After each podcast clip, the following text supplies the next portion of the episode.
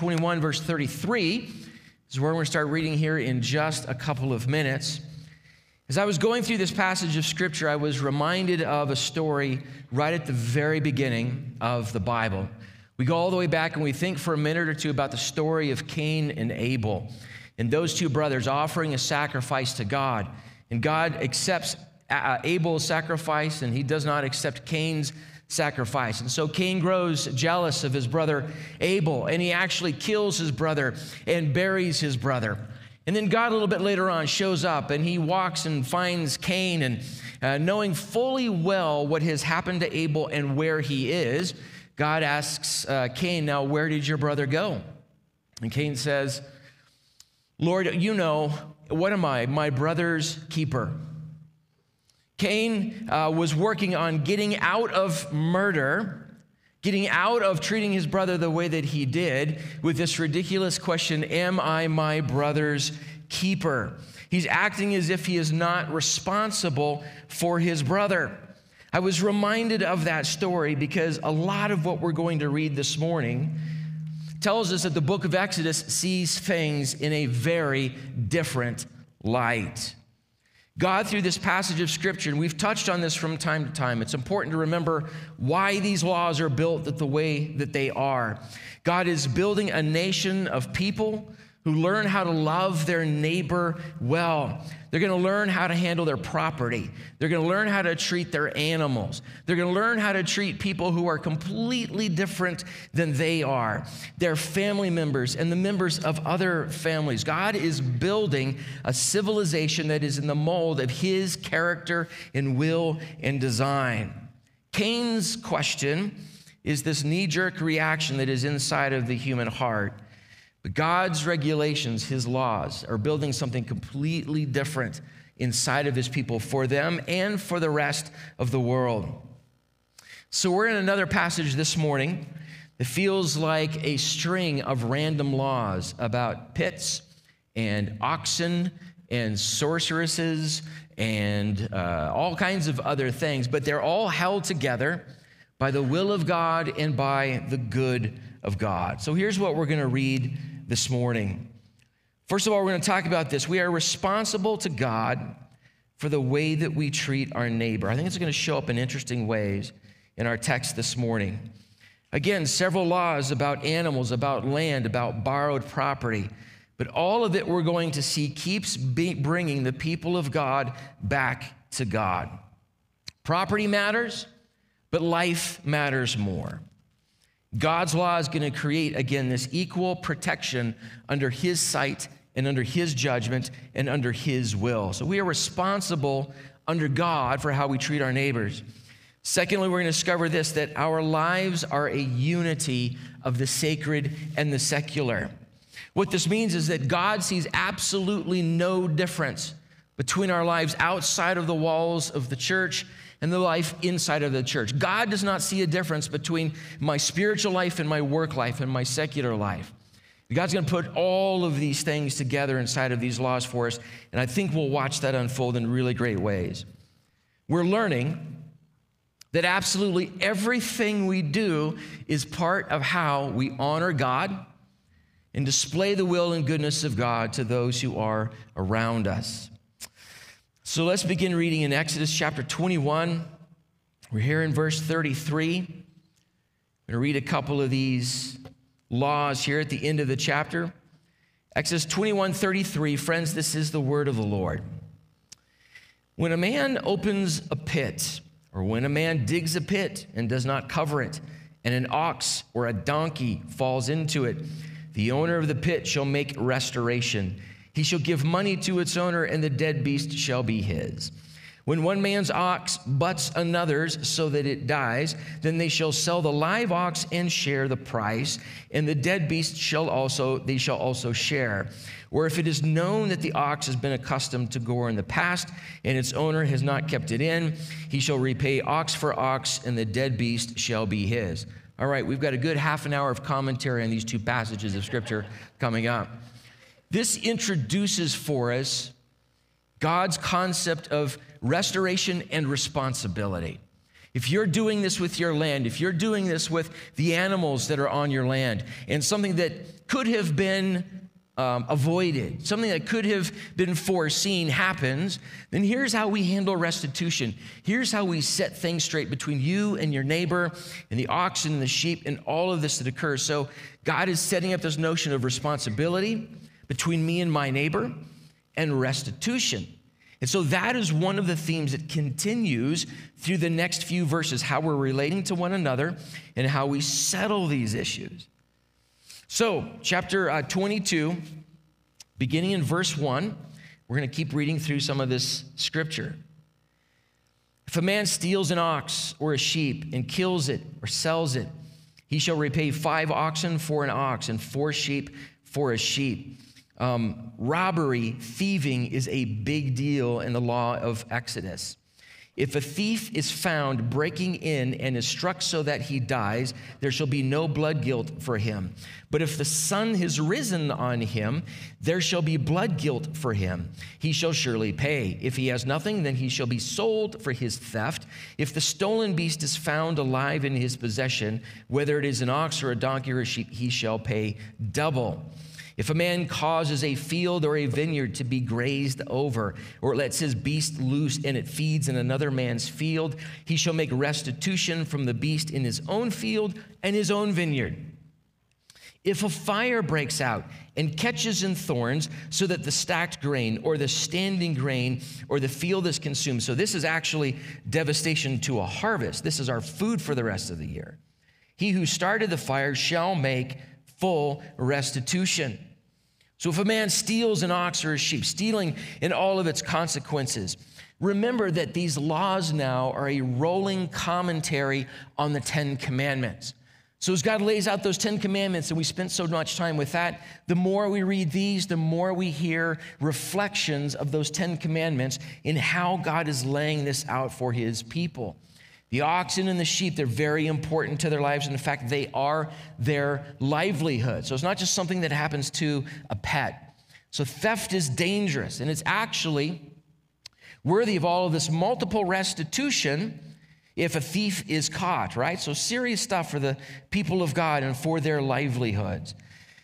Then we've got this interesting thing that happens. A thief breaks in at night, and if you kill that thief at night, you are justified in doing that, and there's no blood guilt there.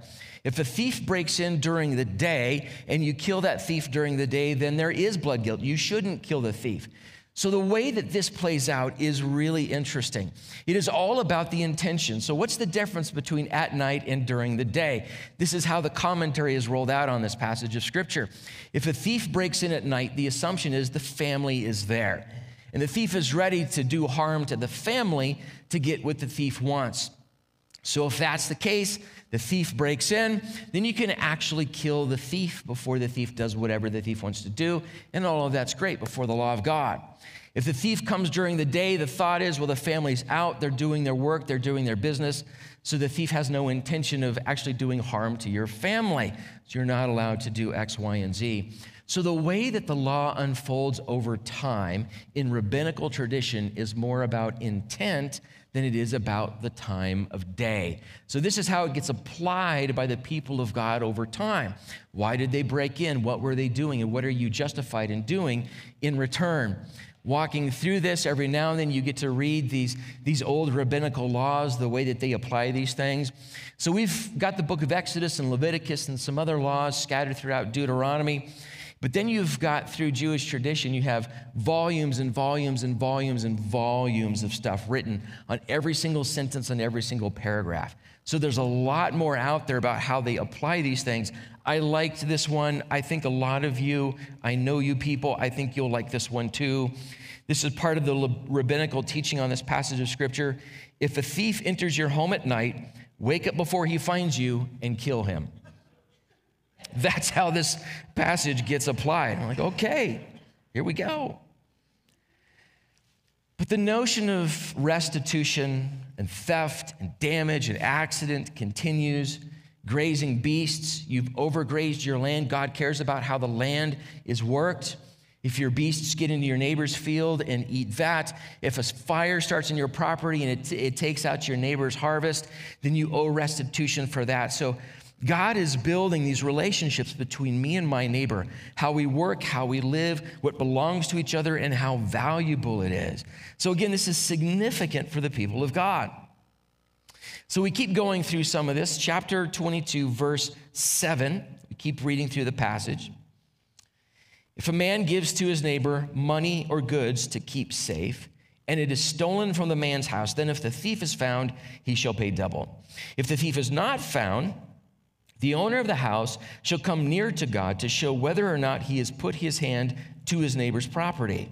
For every breach of trust, whether it is an ox for a donkey, for a sheep, for a cloak, or any kind of lost thing of which one says, This is it, the case of both parties shall come before God. The one whom God condemns shall pay double to his neighbor. If a man gives to his neighbor a donkey or an ox or a sheep or any beast to keep safe, and it dies or is injured or is driven away without anyone seeing it, an oath by the Lord shall be between both to see whether or not he has put his hand to his neighbor's property. The owner shall accept the oath, and he shall not make restitution. But if it is stolen from him, he shall make restitution to its owner. If it is torn by beasts, let him bring it as evidence. He shall not make restitution for what has been torn. If a man borrows anything from his neighbor and it is injured or dies, the owner not being with it, he shall make full restitution. If the owner was with it, then the owner is responsible. He shall not make restitution. If it was hired, uh, it came for its hiring fee, right? So on and on. These are their lives. This is how they live with each other. This is how they work their land. So God is dealing with this is what's important between absolutely all of you. And in the middle of verse 9, we've got this moment where the principle comes out of the passage.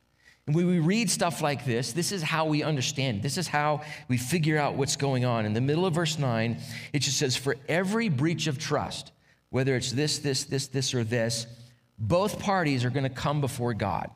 They're going to come before the elders of the tribe. They're going to come before the Levites if they live in that town. They're going to bring it before them and they're going to inquire of God and they're going to settle the issue. So, every one of these issues is about bringing the people of God back to the will of God and His rule over their lives. So, here's where we see this come to light in the middle of all of these laws about oxen and pits and fences, God's people are responsible to Him for their treatment of their neighbor.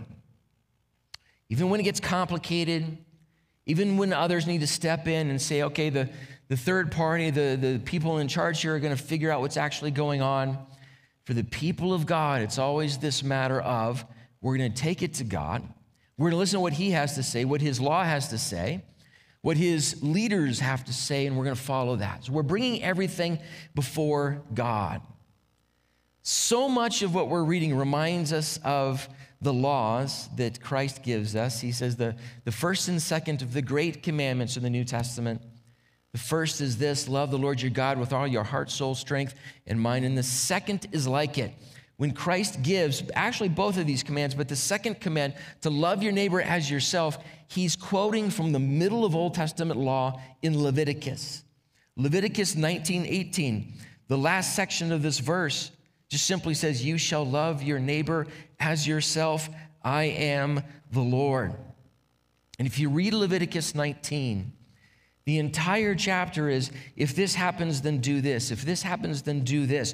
Treat your neighbor like this, treat your neighbor like this, treat your neighbor like this. Love your neighbor as yourself because I am the Lord. And he uses that covenant name, Yahweh, that he gave to Moses. Say, I am your God. See, God is establishing a civilization. He's establishing a way for his people to live with one another we see over and over again, and we're going to see it again later on in this passage of scripture, there is equal treatment under the law for people who in other cultures would not get that. God actually begins the explanation of his law with those who are marginalized. There's equal treatment under the law. Property is important. But it's not as important as human life.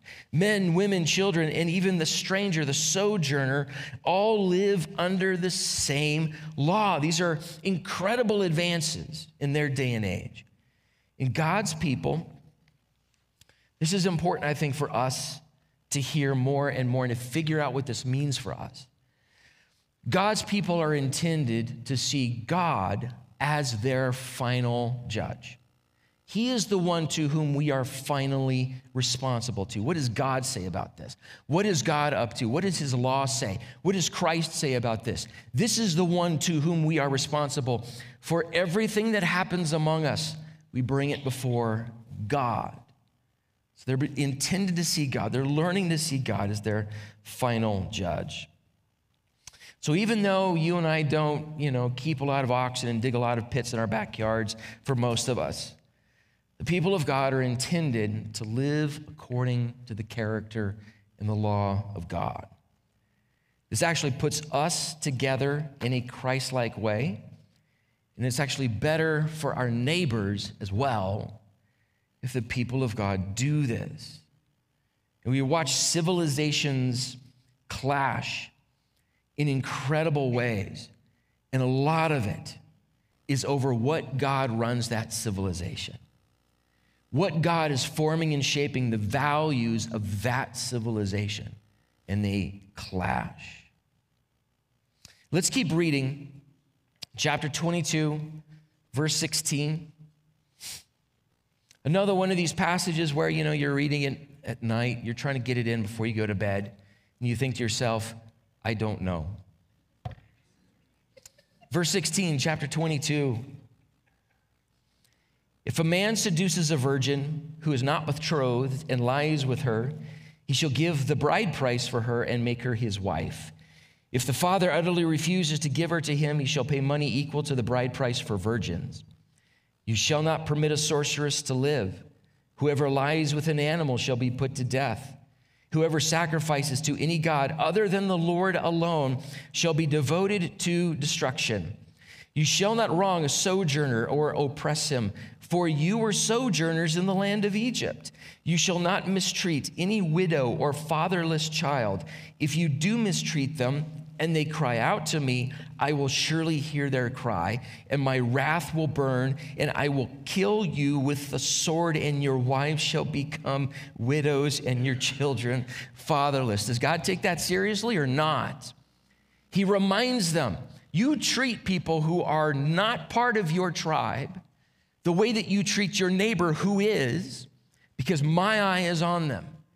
He says, Remember, this was you not that long ago.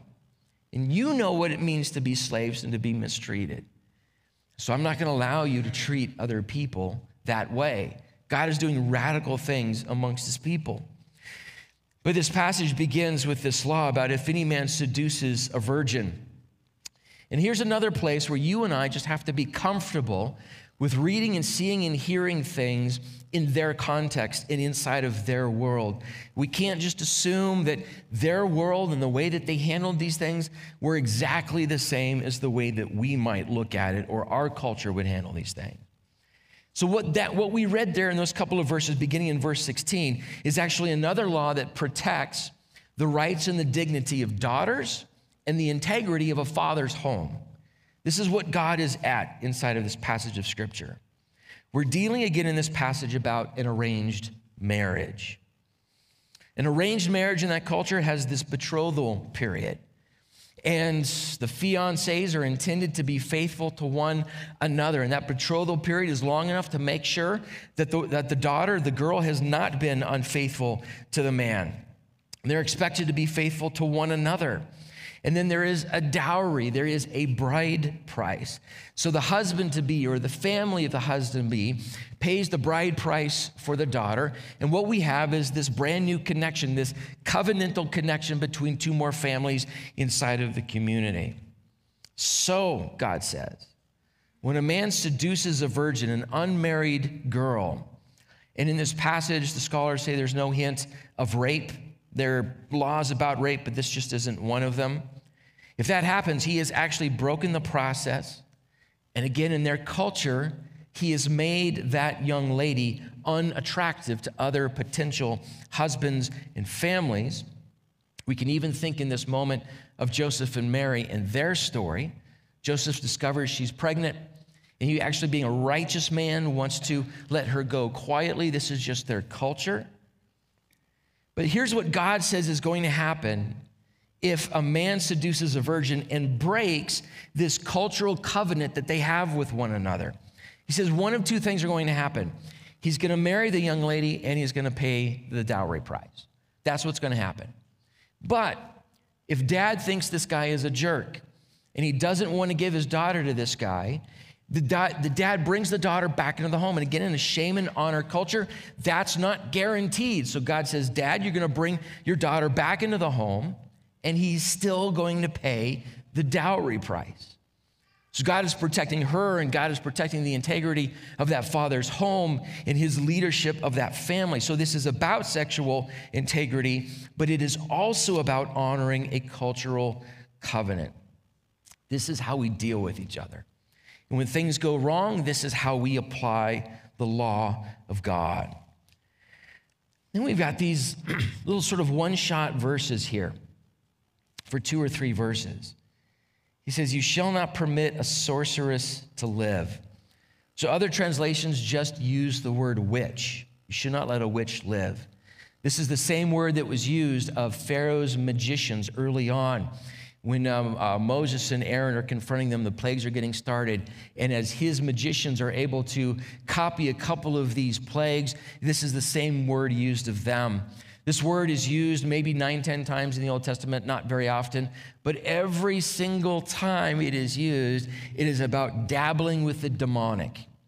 So that's why this is so important to God. You shall not let someone who is calling on demons in your culture to live. That's how seriously God takes this stuff.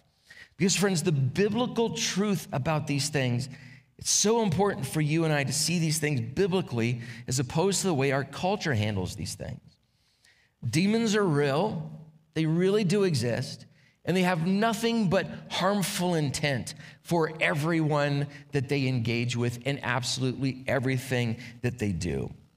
So God says, My people are forbidden from playing with them, dealing with them, calling on them, asking them to do anything. God says we're forbidden from doing that. Most of reality is unseen. A spiritual realm that we're taught about in Scripture, maybe we don't always completely understand, but it is powerful and it is real. And every time God deals with it like this, He says, This is it, right? You shall not allow a sorceress to live. Sorcery is subject to capital punishment because it brings the work of Satan to bear inside of the lives of God's people. And it's an open act of rebellion against God, seeking demons to do the kinds of things that we would go to God for in the first place. You shall not permit a sorceress to live. Whoever lies with an animal shall be put to death. God deals with bestiality a handful of times inside of the Old Testament. And this is another one of those where we think, well, okay, those crazy ancient people and those crazy pagan religions did all kinds of weird things. Of course, you know, that belonged there. God had to talk about that. Friends, there are people in our culture who are tenured professors and important thinkers. That's a great phrase, you know, experts in their field, who are talking about how it's unethical to tell people they cannot have sex with animals. It's called speciesism. So, this is actually bubbling back to the surface inside of our culture. So, these old laws that we read actually still belong to us. We still have to hear this. It breaks this sacred barrier that God has created between humanity and the animal kingdom. God created Adam and put him in the garden, had him name all of the animals. And that's just a cool thing to think about what Adam had to do to actually name all the animals. And then God says, but there's not any one of them that's fit for him. So God puts him to sleep, and, and then he wakes up and he's Adam and Eve now.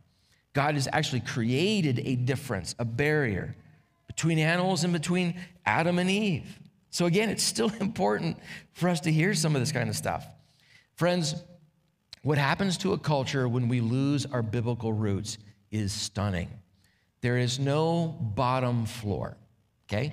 Just keep that in mind. You think at some point we've reached the bottom floor? I guarantee you someone's going to find the next trap door to go to the next level down. This is what happens when a culture loses its biblical roots. And then God says, whoever sacrifices to any God other than the Lord alone shall be devoted to destruction. So God reinforces the first of the Ten Commandments again have no other gods before me. He says, if you do, they'll be devoted to destruction. This is a phrase that shows up throughout Old Testament law, and it has a range of meaning and application. Everything from someone who's essentially brought to court so that their behavior would change, to someone who is excluded from the camp. They're actually kicked out of the people of God if they worship another God. It can, if it is, is extreme enough, can actually involve capital punishment again. But here's what's going on the way daughters are treated um, the way sorceresses are treated, the way bestiality is treated, the way false worship is treated. God continues to separate his people from pagan worship, from pagan religions. He continues to say, This is how the rest of the world does things. You're going to do them differently because you belong to me. So, here in the midst of all of this is what's happening. The people of God are warned against worshiping other gods and living like they worship other gods. So, just as God is working on conforming his people to his image, every other pagan deity, every other ideology is shaping their worshipers to their image as well. Refusing a daughter's right or a father's home, calling on demons, defiling animals, on and on it goes. It really does matter who we worship. It really does matter, even what a nation or a tribe or a civilization worships. That's what God is after in this passage. Psalm 115, verses 4 through 8, is really good on this. He says, speaking of idolatry, he says, Their idols are silver and gold, the work of human hands. They have mouths but do not speak, eyes but do not see. They have ears but do not hear noses but do not smell. There are layers of irony inside of this. You've built for yourself gods with all of these little things that you think they can do, and none of them can do that. God says, There is no image that captures me. You cannot create an image with eyes and ears and noses for me. But guess what? I see everything, I hear everything, I smell everything, and I do everything. It's, it, the layers of irony are great. They have hands, but they do not feel, feet, but do not walk and they do not make a sound in their throat, for those who make them become like them. Utterly impotent in this world and unable to do the things God made us to do. Those who make them become like them, so do all who trust in them. Deaf, mute, powerless, and totally impotent in life. It really does matter who we worship.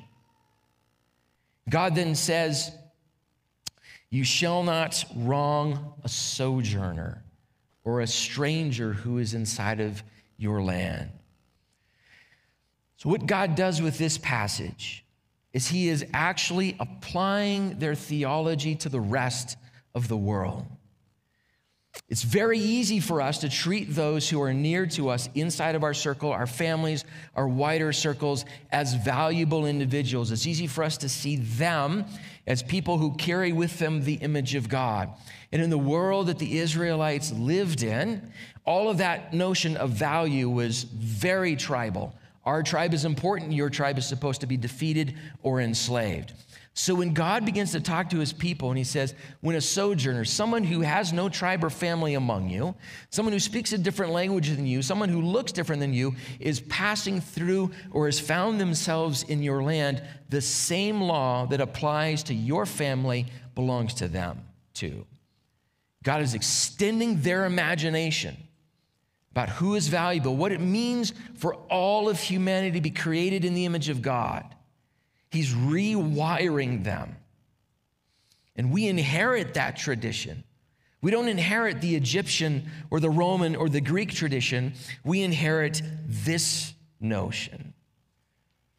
And the rabbinical tradition was actually very strict about this. This is the way of the people of God recognizing the value of God in others as well. So we value others because of God's creation, and we value others because God defends their rights. If you mistreat them and they cry out to me, you may remember earlier in the book of Exodus, the people of God are slaves. And as Moses is talking to God, God tells Moses a few times, They've cried out to me and I have heard their cries. So then, by his mercy and his strength, they are freed from slavery. So God says the same thing here. If they are among you and they are mistreated, I hear their cry just like I heard your cry. And you treat them the way that I am calling you to do it. So God is just doing this transformation inside of his people. We continue now in verse 25 of chapter 22. If you lend money to any of my people with you who is poor, you shall not be like a money lender to them, and you shall not exact interest from them. If ever you take your neighbor's cloak in pledge, you shall return it to him before the sun goes down, for that is his only covering, and it is his cloak for his body. And what else shall he sleep? And if he cries out to me, I will hear, for I am compassionate. You shall not revile God or curse a ruler of your people. You shall not delay to offer from the fullness of your harvest and from the outflow of your presses. The firstborn of your sons shall be given to me. You shall do the same with your oxen and your sheep. Seven days it shall be with its mother, and on the eighth day you shall give it to me. You shall be consecrated to me. I love these moments in the Old Testament where you and I finally think, there's a sentence that makes sense. You shall be consecrated to me. And then the next sentence doesn't. Therefore, you shall not eat any flesh that is torn by beasts in the field. You shall throw it to the dogs. There's holiness and unholiness. And even in the their daily lives and the food that they eat, God is making them holy, separating them out for Himself. So he says, if you lend money, so again, inside of their world, inside of their economy, money lenders who charged exorbitant interest were mostly interested in keeping other people in debt and keeping other people under their thumb. So God says specifically, if you lend money to one of my people, you're not going to do that because the idea is they're going to get out of debt. We're going to honor both sides of this process and they're going to work and you're going to hold the collateral and we're going to actually clear all of these things up. So you're not going to lend in such a way as to keep someone actually under your thumb. And then this law, we've mentioned this law, it's in the book of Deuteronomy. Here it is in the book of Exodus. And I love how this law works.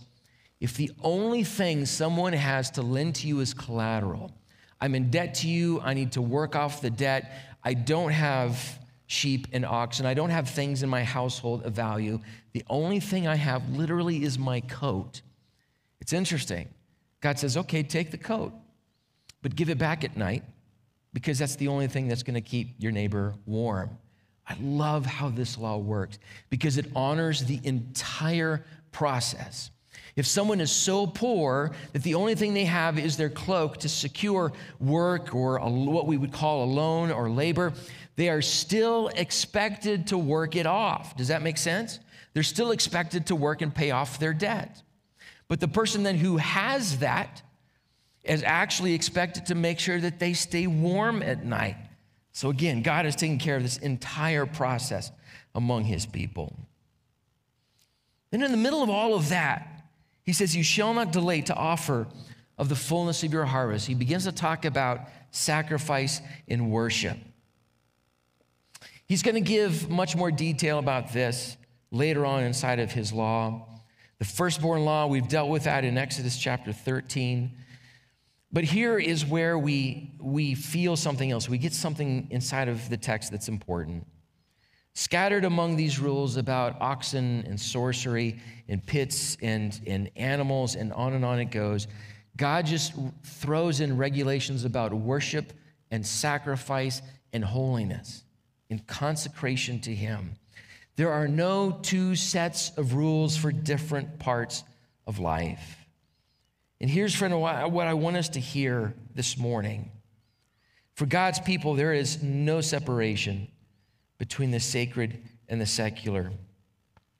Absolutely every part of our lives is supposed to be guided by the law of God. That's how He's building this for His people then as you and I belong to Jesus Christ and we filter these things through the gospel and the New Testament, the way Paul handles these things, we are learning the same lessons. So the same God who gave laws about pits and auction is the same God who gives laws about worship and sacrifice. And we belong to both of them in exactly the same way. We're following the character and the will of the same God with absolutely everything that there is about us. So, God in the Old Testament is building a people who belong to Him, not just when they perform sacrifices or make their pilgrimages or go to the temple a few times a year. It's not just that. Christ is not building a people for himself that looks like him on Sunday mornings and a couple other times during the week. He's implanting his character in will and design into every relationship, into the way that they use money, into the way that you and I handle other people. All of this for you and me, friends, is about the character and the will of God at work within me. This is why God says at the end of this chapter, You shall be consecrated to me. It's just the word holy. You're going to be holy for me, everything about you is going to be holy. The intention is, is that everything about our lives, all we do, is going to honor God. A couple of passages of scripture to have in our hearts and minds this morning for the follower of Jesus Christ. I love these passages. Romans chapter 12, the first couple of verses. I appeal to you, therefore, brothers, by the mercies of God, to present your bodies as living sacrifices is not just to present your couple of hours a week to church as a living sacrifice, but everything you do, holy and acceptable to God, which is your spiritual worship. Do not be conformed to this world. That's what these laws are about. Do not be conformed to this world, but be transformed by the renewal of your mind, that by testing you may discern what is the will of God, what is good and acceptable and perfect. We read through these laws, and you and I in our world and culture don't know exactly what they're doing. So it takes time for us to absorb them and figure them out and how they work their way into the way that we live our lives. But this is the point here in Romans chapter 12 that we would present everything that we do to God, not be conformed to the image of this world, but to the image of Jesus Christ. And when we learn those things, then we're actually able to learn what is the will of God what is good and pleasing and acceptable and perfect before God's eyes. And then Colossians chapter 3, the first four verses, friends, this needs to be the kind of thing that's rolling around in our hearts and minds on a regular basis. The Apostle Paul says, If then you have been raised with Christ, seek the things that are above, where Christ is, seated at the right hand of God. Set your minds on things that are above, not on things that are on the earth. Fill your soul with the things of Christ. For you have died. That old life is gone. And your life now is hidden with Christ in God. So when Christ, who is your life, appears, then you also will appear with him in glory. Let's pray.